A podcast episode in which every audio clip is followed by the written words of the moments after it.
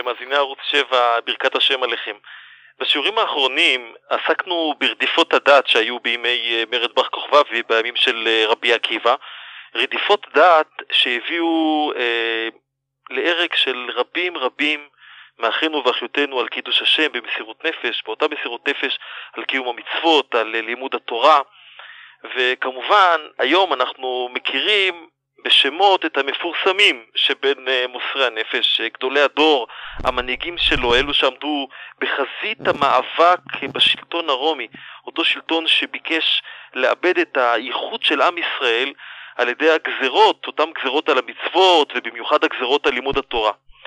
בשיעור שעבר כבר עמדנו על כך שהגזרות אה, אה, באו בשלבים, הייתה גזרה על המילה, ורק לאחר מכן הגזרה אה, שאסרה את אמירת קריאת שמע, הם לא היו יכולים לסבול שעם ישראל מקבל עליו רק עול מלכות שמיים, רצו שנקבל עלינו גם את אה, אה, אלוקותו כביכול של, אה, אלוהותו אפשר לומר, של אה, אדריאנוס, אה, שחיק עצמות אה, שהם רשעים מרכב, וזו גזרה על הגזרה על לימוד התורה שבאה בסופו של דבר. עסקנו גם אה, בדמויות מסוימות אה, כבר, עסקנו כמובן בדמותו של רבי עקיבא, אנחנו עוסקים בזה כבר המון זמן, וגם הזכרנו את רבי חנינא בן תרדיון שעומד בחזית של המסירות נפש על לימוד התורה ברבים, גם את רבי יהודה בן בבא, שנהרג על ידי הליגיונות הרומאיים בשעה שהוא מסמיך את תלמידיו, בעצם אלו חמישה מתלמידיו של רבי עקיבא, הוא סומך אותם אה, לכך שיהיו בעצם רבנים סמוכים והסמיכה תימשך בעם ישראל, דבר שגם אותו ביקשו הרומאים לקעקע, לנתק את השלשלת, לנתק את השרשרת, ורבי יהודה בן בבא מוסר את עצמו אה, על קידוש השם, והוא אומר לתלמידיו, רוצו, רוצו, הוא אומר להם שיברחו, והוא עצמו כבר איש אה, בא בימים, לא יכול אה, לרוץ, הוא אומר, אני מונח לפניהם כאבן של ההופכין, והם באים והורגים אותו במוות נורא. דמות נוספת שבה נראה לעסוק, נראה לעסוק היום, אה, גם היא בתוך המכלול הזה של עשרת הרוגי מלכות, אה, כפי שמן הסתם חלק ניכר מהמאזינים אה, יודעים, אין הסכמה בדיוק מי נכנס לעשרת הרוגי מלכות. יש מחלוקת על כמה, אבל יש כאלה שאין עליהם מחלוקת, אחת מהם היא רבי ישמעאל. אותו רבי ישמעאל, שאנחנו מכירים אותו בזכות הזמר אברהם פריד, עם הברייתא הזאת המפורסמת שבאה במסכת ברכות, תניא אמר רבי ישמעאל בן אלישע, פעם אחת נכנסתי להקטיר קטורת וכולי, אותה ברייתא מפורסמת אה, שפרסמה את, את רבי ישמעאל גם למי שהוא לא אה, בר בירב דחד יומא, מספיק שהוא שמע איזה מצעד פזמונים חסידי פעם, אז הוא כבר מכיר אותו, את רבי ישמעאל בן אלישע, ואותו, או יותר נכון בדמותו, אה, נראה, נראה לעסוק היום. אני רוצה להזכיר שבאחת התוכניות שדיברנו על מי שמבקש להוכיח שבית המקדש נבנה בימי מרד בר כוכבא, הוא משתמש גם באותו, באותה ברייתא שאומרת, אה, אמר רבי ישמעאל בן אלישע, פעם אחת נכנסתי להקטיר קטורת לפני ולפנים, ורבי ישמעאל הרי הוא בר הפלוגתא, כמו ש... בהמשך נראה, הוא בר הפלוגתא של רבי עקיבא, הוא חברו של, בר, של רבי עקיבא, זאת אומרת, הוא חי בתקופתו של, אה, של רבי עקיבא, ואם כן, אם הוא משמש בכהונה גדולה, הוא לא יכול לשמש בכהונה גדולה אם אין בית מקדש בימיהם, ומכאן ראיה שהיה בית מקדש אה, בזמן, אה, בזמנו של רבי עקיבא, שנבנה בית מקדש אחר חורבן הבית. גם כאן, גם היום אני רוצה להגיד שיש הסתייגות מההוכחות האלה. יש uh, uh, כאלה שאומרים שייתכן שחודשה העבודה וייתכן שלא, בכל מקרה כמובן הייתה כוונה, זה היה בעצם, זו הייתה המטרה אה, של המרד לחירות ירושלים, לחידוש עבודת המקדש, לא ברור ולא מוחלט ולא כולם מסכימים שאכן כך היה, שה, שעבודת, המוקדש, שעבודת המקדש אה, אכן אה, חודשה. אבל אחרי שהזכרנו את הברייתא הזאת, שככה מחברת אותנו אל הדמות, בואו נעסוק בו ברבי ישמעאל מזוויות נוספות. אה, בתוך ספרות חז"ל הענפה מאוד, המשנה, התוספתא, מדרשי ההלכה, מדרשי האגדה ועוד כהנה וכהנה, רבי ישמעאל תופס מקום מאוד מאוד מרכזי. גם uh, אנחנו יכולים ללמוד מדברי חכמים עליו, לא רק מהדברים שלו, מדברי חכמים עליו אנחנו יכולים ללמוד על תולדות חייו, ובקשר לכך יש uh, דווקא בקשר uh, לתחילתו, לינקותו, לילדותו, יש לנו סיפור או עדות של אחד מגדולי חכמי ישראל שבדור החורבן, אני מדבר על חורבן הבית, על חורבן בית המקדש, המקור הזה מופיע במסכת גידין בגמרא וזה מופיע גם בתוספתא בצורה קצת שונה, אבל כרגע אני אה, רוצה שנעסוק בגמרא במסכת גיטין, בדף נ"ח עמוד א', ושם הוא מובאת ברייתא, תנו רבנן, מעשה ברבי יהושע בן חנניה, כן, רבי יהושע בן חנניה, מגדולי תלמידיו של רבי יוחנן בן זכאי, אותו אחד שיוצא ביחד עם רבו רבן יוחנן בן זכאי ועם התלמיד המקביל לו, רבי אליעזר בן אורקנוס, שניהם נוטלים את מיטתו של אה, רבן יוחנן בן זכאי מירושלים. הוא בעצם זקן הדור, גדול הדור, אה, בו יש התעסקות ביבנה, דבר שעוד בעזרת השם נעסוק בו בהרחבה רבה, ורבי יהושע בן חנניה מספר מעשה, מעשה ברבי יהושע בן חנניה, יותר נכון יש פה סיפור על רבי אה, יהושע בן חנניה שהלך לכרך גדול שברומי. זאת אומרת, הוא מגיע לכרך גדול שברומי. מההמשך אנחנו מבינים שהסיבה לבואו של רבי יהושע בן חנניה לרומי היא לא איזה טיול עם איזה דיל שהיה לאיטליה, לאיזה חברת נסיעות, אה, אה, שלושה ימים עם בית מלון וכולי, לתת לזה מטרה הרבה הרבה יותר קדושה ומשמעותית להגעה של אותו אה, תנא קדוש, רבי יהושע בן חנניה, כשהוא מגיע לרומי. והוא מספר כך, אמרו לו כשהוא מגיע לשם, תינוק אחד יש בבית האסורים, יפה עיניים וטוב רוי, וקבוצותיו סדורות לו טלטלים.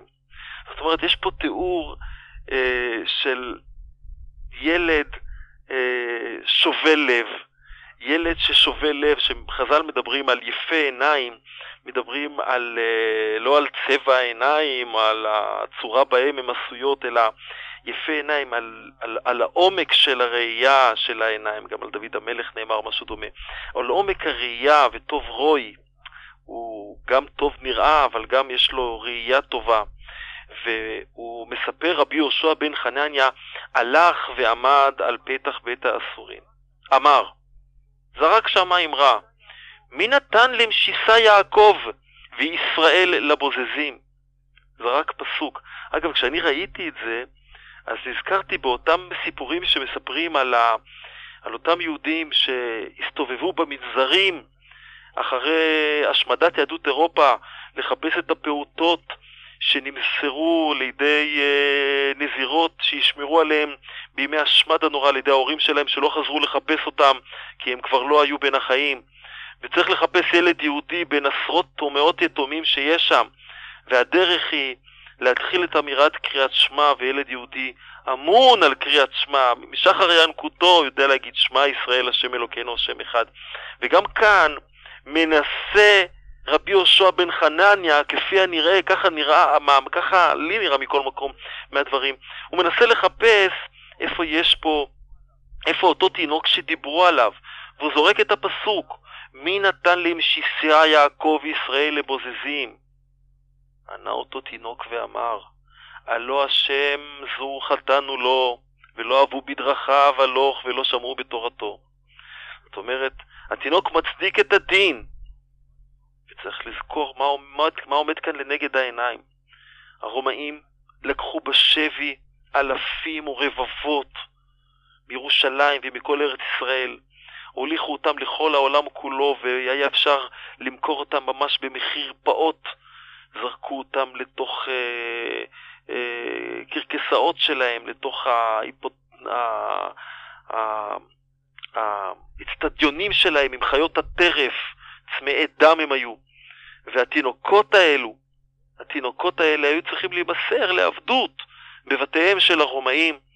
ופה עומד רבי יהושע בן חנניה עם מלאכת קודש ללכת ולפדות את ילדי ישראל, ללכת לפדות את השבויים שנמסרו לידי הרומאים. והוא מוצא אותו והוא אומר, מובטחני בו שמורה הוראה בישראל. שמע את היכולת של הילד להצדיק עליו את הדין, להצדיק על עם ישראל את הדין, גם כשהוא נמצא בתוך שיא הכאב, בתוך שיא העומק של, של ההשפלה, בשבי, בבית האסורים, בחוסר תקווה, בחשיכה. אומר רבי יהושע בן חנניה העבודה, העבודה לשון שבועה, כך זה מופיע בחז"ל, שאיני זז מכאן עד שאפדנו בכל ממון שפוסקין עליו. אני מוכן לשלם כל מחיר, כל מחיר שיבקשו ממני עבור הילד הזה, למרות שישנה הלכה שאין פה דין את השבויים יותר מכדי שוויים. פה רבי יהושע בן חנניה חורג מן העניין ואומר, אפדנו בכל ממון שפוסקין עליו. אמרו, לא זז משם עד שפדאו בממון הרבה. ולא היו ימים מועטים עד שהורה הוראה בישראל. שואלת הגמרא, ומענו, מי זה אותו ילד? אותו ילד יפה עיניים, טוב רואי, שקבוצותיו סתורות לו טלטלי. מי זה אותו ילד שידע לענות לו לרבי יהושע בן חנניה את הפסוק של צידוק הדין? עונה הגמרא, רבי ישמעאל בן אלישע. אותו רבי ישמעאל בן אלישע, לימים מסופר שבנו וביתו נשבו לשני אדונים, וזה כנראה מדובר כבר בתקופת מרד בר כוכבא, על ידי אדריאנוס, שחיק עצמות, וזה אולי נעסוק בהזדמנות אחרת. מה שאני רוצה שנעסוק היום זה קצת בתורתו של רבי ישמעאל. רבי ישמעאל הוא מוסד בעולם ההלכתי. רבי ישמעאל כמו העמית שלו, עמיתו, חברו, רבי עקיבא, שניהם חיו באותה תקופה, באחת התקופות הסוערות ביותר והמשמעותיות ביותר בחיי, בחיי עם ישראל. המעשים שלהם, התורה שלהם, של כל אלה, הטביעו את החותם שלהם לדורות רבים. זה דווקא מפני ההתמודדויות הקשות. הם הנחילו לנו לדורות את הדרך שבהם הם נקטו בהרבה הרבה עניינים. וצריך לזכור שההתמודדות שלהם לא הייתה רק עם ההתמודדות הקשה והבלתי נסבלת של בית המקדש החרב, וראייה כאילו הקדוש ברוך הוא חס ושלום ידק את הקשר שלו עם עם ישראל. לא רק עם השעבוד והרדיפה של השלטון הרומי העריץ. היה עליהם להתמודד גם כן עם מרשיעי ברית מבית, עם יהודים שחצו את הקווים, כאלה שביקשו לקעקע את עם ישראל מבפנים, בזדון או שלא בזדון. אבל אין ספק שהדרך שלהם הייתה דרך שהובילה בסופו של דבר לחציית הקווים, ליציאה מחוץ לעם ישראל, כשאני מתכוון בעיקר בעיקר למינים, אלה שכונו גם כן היהודים החדשים, הנוצרים, הנצרות לימים, וגם הצדוקים. המינים, בעיקר, חיטטו בפסוקי התורה. הם היו בקיאים מאוד. מתוך ניסיון לקעקע בדרך הזאת של כביכול למדנות בפסוקי התורה, לקעקע את דרך ההלכה, לשבור את תורת ישראל. אנחנו יודעים הרי שתורת ישראל מחוברת. תורה שבעל פה ותורה שבכתב, הן מחוברות. והם ניסו ליצור נתק ולגרום לכך שהתורה שבעל פה לא תהיה. כביכול לשמור אך ורק על התורה שבכתב. זה ידוע שהנצרות בעצם ביקשה לבטל את המצוות, להפוך את האדם שומר מצוות בלב. כמו שאנחנו יודעים, לאן זה הוביל את הנצרות, אותה שמירה בלב כביכול. היה צורך אבל בכל מקרה להתעמת עם ההוכחות שלהם, עם ההוכחות כביכול, יש לומר, עם הביקורת, עם ההתנפלות שלהם על דברי חכמים, שכביכול לדברי חכמים אין מקור מן התורה. שכל זה היה מתוך רצון, כמו שכבר אמרתי קודם, לקעקע את סמכותם של חכמי ישראל, לשבור את עם ישראל, ליטול את נשמת חייו על ידי ביטול המצוות. ומכאן והלאה, מתוך ההתמודדות איתם, מתפתח מאוד מאוד אותה, מתפתחת מאוד מאוד שיטת מדרשי ההלכה. מה זאת אומרת מדרשי ההלכה? שיטת לימוד שצמודה לפסוקי התורה. זאת אומרת, קוראים פסוק ודורשים את ההלכות הנלמדות, כמו שחז"ל אומרים שפסוקי התורה זה כפטיש יפוצץ סלע. שבפסוק אחד אפשר ללמוד הלכות הרבה.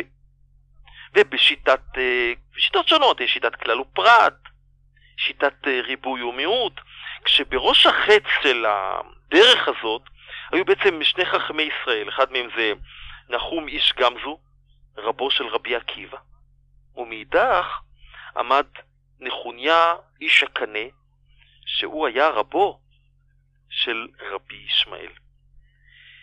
וחכמי ישראל האלו רצו, ראו צורך אה, להתעמק בתורה, להתבונן בכל דיבור ודיבור, לבדוק את הכפולות, לבדוק את היתרות, ומתוך כך למצוא סמך בתורה שבכתב לתורה שבעל פה. אז כמו שכבר אמרנו, משני חכמים אלה בעצם, רבי נחוניה בן הקנה ונחום איש גמזו, מתפלגות שתי שיטות שונות בלימוד התורה, או יותר מדויק לומר, במדרשי ההלכה. מחד בית מדרשו של רבי עקיבא, נחום איש גמזו, מאידך דרכו של רבי ישמעאל, שהוא הולך בדרכו של רבי נחוניה איש הקנה. ומכאן הביטוי של חז"ל שמופיע לו פעם, תנא דבי רבי ישמעאל. בית, רבי ישמעאל הוא בית מדרש, הוא בית מדרש בפני עצמו, דבי בית מדרש. לא פעם הוא חולק על רבי עקיבא ועל אחרים שהולכים בשיטת רבי עקיבא. הדרך העקרונית, אם אני רוצה ממש היום, ממש ממש בקצרה, כי הזמן שלנו כבר מתקצר והולך, הדרך העקרונית של רבי ישמעאל בלימוד התורה היא שדיברה תורה כלשון בני אדם. לכן רבי ישמעאל שלא כמו רבי עקיבא, לא דורש בכל פעם שיש כפילות, כמו פתוח תפתח, נתון תיתן. רבי עקיבא דורש מכל מילה ומילה, אחרת תיכרת. מאחרת הוא דורש, מתיכרת הוא דורש. הוא לא דורש, רבי ישמעאל. הוא טוען, דיברה תורה כלשון בני אדם. לעתים, כדי לתת חוזק למה שאנחנו אומרים, אנחנו מכפילים את הדברים שלנו. וכבר פעם אחת הזכרנו את העניין הזה שרבי ישמעאל רוצה להגיד שהשיטה של רבי ישמעאל, של, רבי ישמעאל רוצה לומר שהשיטה של רבי עקיבא מגיעה לידי אבסורד, אז הוא אומר אה, בעניין שהייתה להם מחלוקת האם כתוב ובת איש כהן כי תחל לזנות באיש תשרף ומחלוקת היא האם המדובר בארוסה שזינתה או גם בנשואה. רבי ישמעאל אומר בוודאי מדובר על ארוסה ואין הדין ככה בנשואה. ורבי עקיבא אומר לו, ישמעאל אחי, אגב, אני עשיתי בדיקה, אני לא חייב, אני, אני חייב לומר שבדיקה היא לא אה, אה, מוחלטת, אבל אה, אה, נראה לי על פניו שאין עוד תנא שפונים אליו בביטוי אחי, כמו לרבי ישמעאל. לרבי ישמעאל כמה וכמה תנאים, אולי עוד מעט נעסוק בזה, קוראים לו אחי, זאת אומרת מצרפים לו את השם אחי. היום בצבא זה מאוד מאוד נקוט בידי החיילים, אחי, האחי, אבל uh, פה ב- ב- בחז"ל זה כנראה ביטוי של אחווה, אהבו אותו את רבי ישמעאל. הוא כנראה היה אדם שמאוד מקורב על הבריות, כל אחד הרגיש ממש אח שלו. אמר לי רבי עקיבא, ישמעאל אחי, בת ובת אני דורש, אני דורש בת ובת. הוו מוסיפה שגם נשואה שזינתה באש תישרף. אמר לי, עונה לו רבי ישמעאל, וכי מפני שאתה דורש בת ובת, נוציא זו לשרפה? איך אפשר? מה זה פה, בגלל וו שאתה מוצא נוציא זאת לשרפה? זאת אומרת, ככה אה, אה, רבי ישמעאל אה, בא לידי ביטוי אה, ב... ב בתפיסה שלו שדיברה תורה כלשון בני אדם ואין לדרוש כל אות ואין לדרוש כל כפילות. רבי עקיבא לדע, לעומתו דורש תילי תילים על כל קוץ וקוץ, כמו שנאמר שם בגמרא אה, במסכת, אה, במסכת מנחות. אולי היום אה, לא נעסוק, יש עוד לעסוק במלחמה שלו במינים, באהבת ישראל שלו, אולי נביא עוד דוגמה או שניים כי זמננו מתקצר, לאהבה שאהבו אותו, את רבי ישמעאל. וגמרא במסכת ברכות, מוכרת, אין כמעט יהודי שלא למד מסכת ברכות. אותה מחלוקת, האם קריאת שמע של ערבית, קוראים אותה בשכיבה, או קוראים אותה כרגיל. בית הלל אומרים, איך שאתה נמצא, ככה תקרא. והיה פעם איזה סיפור אה, אה, שמופיע בגמרא, מעשה ברבי ישמעאל ורבי אלעזר בן עזריה, שהיו מסובין במקום אחד והיה רבי ישמעאל מוטה, ורבי אלעזר בן עזריה זקוף. כיוון שהגיע זמן קריאת שמע, איתה רבי אליעזר. רבי אליעזר איתה, כדי לקרוא את זה בשכיבה, כביכול להחמיר כדעת בית שמאי. רואה את זה ככה, זוקף רבי ישמעאל וזקף רבי ישמעאל. אז רבי ישמעאל עשה בדיוק פעולה הפוכה. הוא שכב, אז הוא הזדקף. אמר לו רבי אלעזר בן עזריה לרבי ישמעאל, ישמעאל אחי! שוב פעם הביטוי הזה מופיע. ישמעאל אחי! גם רבי אלעזר, גם רבי עקיבא, מכנים אותו, ישמעאל אחי! כן? אומר לו, אה, אומר לו אה, רבי אלעזר בן עזריה, הם שואל לך משל למה דבר דומה? משל לאחד שאומרים לו זקנך מגודל, אמר להם יהיה כנגד המשחיתים. אתה היית במצב כזה יפה, כביכול של זקן מגודל, שזה הדרת פנים, שכבת, כבר יכולת להחמיר כדברי בית שמאי ועשית הפוך. אף כך אתה, כל זמן שאני זקוף אתה מותח, עכשיו כשאני איתתי אתה זקפת? עונה לו רבי ישמעאל, אני עשיתי כדברי בית הלל ואתה עשית כדברי בית שמאי. ועוד הוא מסביר את עצמו מאוד מאוד יפה, למה הוא חשש שלא יראו התלמידים ויקבעו הלכה לדורות, שההלכה היא כבית הלל, ואם חס ושלום אני הייתי נשאר מוטה ביחד איתך, אז היה בלבול אצל התלמידים. יש אחריות מאוד מאוד כבירה אצל רבי ישמעאל שדיברנו עליו היום. יש עוד לדבר רבות על רבי ישמעאל, על תורתו, על בית המדרש שלו, על כללים שלו בלימוד התורה של רבי ישמעאל. ובעזרת השם נעסוק בזה אה, אה, בתוכניות הבאות. מה שצריך לראות פה מאוד מאוד יפה בדמותו של רבי ישמעאל זה את אהבת ישראל שלו. זה את, איך אהבו אותו במקביל, זה כמה הפנים לפנים. דמות מאוד מאוד יפה, מאוד uh, מזהירה בתוך uh, חכמי ישראל, שבעזרת השם נעסוק בה uh, גם בשבוע הבא. בינתיים ערב טוב לכל המאזינים, ושבעזרת השם עם ישראל יראה נחמות וישועות וגאולה קרובה. ערב טוב.